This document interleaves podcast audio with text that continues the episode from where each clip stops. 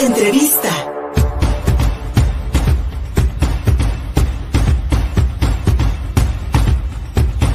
Mi estimada Samantha Hernández Anaya, financiera, gracias por esperarnos, Ami. Hoy empezamos un poquito, algo de información cargada, pero hablemos de economía, porque Citi, esta enorme corporación bancaria de los Estados Unidos que era propietaria de Banamex, de un banco Ingat, ¿cómo decirlo? Insignia de este país, perdón por el palabrón que se me salió, pero era un, era un gran, o sea, y mi sorpresa es de cómo con la compra de Banamex, allá por el sexenio de Vicente Fox, pues ahora estamos, estamos presenciando prácticamente la muerte del Banco Nacional de México, que durante, pues, desde finales del siglo XIX, si mal no estoy, durante todo el siglo XX fue la institución bancaria más importante de nuestro país y que pues hoy desaparece con la venta de los activos de Banamex por parte del grupo Citi, que se queda en México con muy pocas, digamos, muy pocas eh, gestiones, especialmente para la banca corporativa,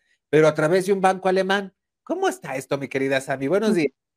Hola, ¿qué tal? Muy buenos días, Luis Fer, a ti pues a todo el auditorio. Y bueno, pues sí, como bien eh, mencionas, también este banco alemán tiene cerca de 50 años de presencia en México, pero en 2015 pues anunciaron que se iban a retirar como tal de las operaciones, mientras que en el 2016 pues decidieron empezar a vender sus acciones y la misma operación fue cancelada en 2018. Eh, si bien, como hemos estado mencionando, eh, eh, Banamex busca comprar para poder seguir operando con la licencia que tiene este banco alemán, la realidad es que solo lo está comprando pues para sus partes pues de banca comercial, no está comprando ni su casa de bolsa ni ningún otro tipo de eh, herramienta que tenga. Y también tenemos que recordar que en noviembre, aproximadamente a finales de noviembre, es cuando ellos darán a conocer si alguno de los interesados en comprar el banco, eh, pues realmente alcanzó, alcanzó el precio.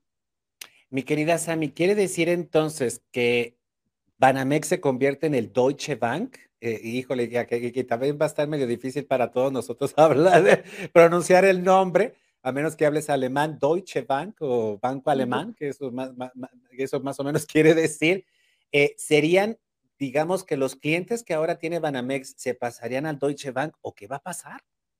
Eh, pues esta es una manera en la que puedan seguir operando. Esta compra es eh, momentánea. Como tal, no va a tener un cambio de nombre ni nada, sino será hasta el momento en el que el nuevo dueño del banco decida cuál es eh, pues la fusión, si lo van a dejar con el nombre o solamente es la manera en la que va a poder pues operar, porque como les decía, esta licencia solo es para pues la banca de inversión y la banca privada y la, banca, corporativa. Banca de inversión, banca privada y banca corporativa. Estamos hablando entonces, Ami, de, de grandes, digamos que de grandes empresarios, de gente que tiene cuentas muy grandes, que hace transacciones muy grandes, de millones de dólares tal vez, de millones de euros, de millones de pesos, pero ¿y los clientes normales, quienes tenían su cuentita en Banamex de débito, quienes tenían su cuenta este, de, de, de crédito, qué pasa con ellos? Pues las van a seguir eh, teniendo como tal, pero también están sujetos al pues a la compra, ¿no? A que también les puedan cambiar los términos y condiciones, que te puedan cambiar las tasas de interés. Este tipo de situaciones sí es muy, eh, pues preocupante de cierta manera y sí aquellos que tenemos cuentas en este tipo de lugares deberíamos de estar muy al pendiente de esta situación. Es decir, no tendríamos una nueva oferta bancaria con Deutsche Bank, sino realmente lo que estamos, lo que estamos viendo es menos oferta bancaria, menos servicios bancarios con la salida de Banamex del mercado. Sí, como tal, la oferta bancaria no está porque de hecho, pues el banco eh, como tal ya no está operando formalmente en México. eh, y te digo, esto es desde 2015. Entonces es una manera en la que pueda seguir operando mientras empieza a cortar eh, vínculos que tenía con Citi para que pueda pues ser la, la venta más fácil. Y es, que, y es que eso también habría que aclararlo porque entonces el Deutsche Bank sí estaba aquí en el país, no tenía sucursales, no daba, digamos, servicio al público, no, no, no, no tenía cuentas de débito ni de crédito, que es lo que regularmente la gente tiene, sino que tenía servicios financieros que prestaba aquí en México, pero se fue. Sí, e, estuvo durante 50 años y se fue y para no desintegrarlo como tal, eh, pues seguían manteniendo su permiso, seguían teniendo pues las acciones porque existen acuerdos pues eh, de inversiones de años y como tal es más caro para cualquier banco que se quiera salir, eh, pues cortar porque sería dar todo el dinero de golpe. Exactamente, tendrías que regresar a todos los eh, cuentavientes, inversores, pues la tasa justa de su, del dinero que ellos pues tienen supuestamente ahí guardado, ¿no? Sí, claro, y ningún banco, por más fuerte que se vea, está preparado para que en un día todo el mundo quiera reclamar su dinero. Mi, estimada Sammy, eh, yo creo que toda la prensa recoge esta impresión mía de adiós a Banamex. Prácticamente lo que hemos visto ya durante algunos, si mal no estoy, algunos meses, yo noté especialmente ahí cerca de mi casa algunas sucursales que se extinguían, ¿no? O sea, que empezaron a cerrar sucursales de Banamex. Y eh, te decía, e, en, en realidad estamos ante la muerte de la banca mexicana hasta cierto punto. Ningún banco mexicano, ningún banco establecido en México, salvo Banorte, si mal no estoy, es mexicano. Sí, claro, eh, y también tenemos que recordar que fue de los pocos bancos que cuando pasó la nacionalización bancaria se mantuvo, o sea, logró, logró continuar y como bien lo dices, ya no tenemos como tal un banco 100% pues eh, mexicano, un banco tan grande. Sí, efectivamente, pues los bancos que estaban antes de la nacionalización que dictó José López Obrador, ay, no es cierto, José López Portillo. fue con maña, la verdad, fue con maña, pero no es muy distinto, por eso es que lo digo, no hay mucha diferencia, de verdad. Se siente igual. No, se siente peor, déjame decirte.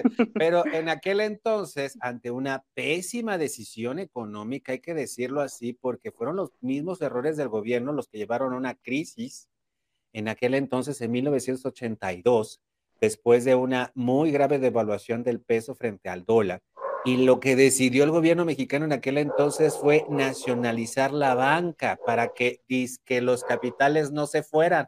Los capitales golondrinos decían en aquel entonces, yo era un niño, pero me acuerdo muy bien. Y mi estimada Sami, eso representó la muerte de los bancos mexicanos. Eso es verdaderamente lamentable porque después con la privatización que ejerció Carlos Salinas de Gortari, pues los bancos Se, se acabó. Son capitales, o sea, y eso quiere decir que las ganancias de los bancos pues no se quedan aquí. Sí, no, claro, y, y como bien lo mencionaste ahorita, tal vez pareciera eh, muy diferente, pero el mismo López Portillo en sus memorias dijo que todo ocurrió porque tenía otros datos.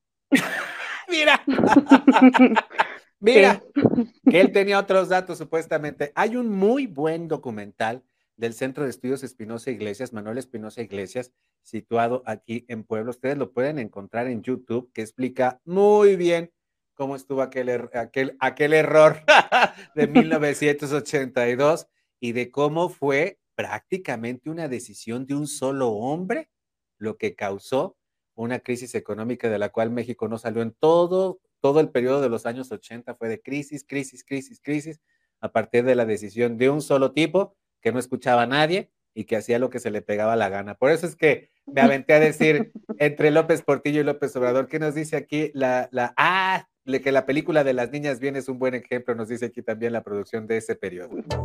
Síguenos en Facebook y en Twitter. Estamos contigo, Puebla.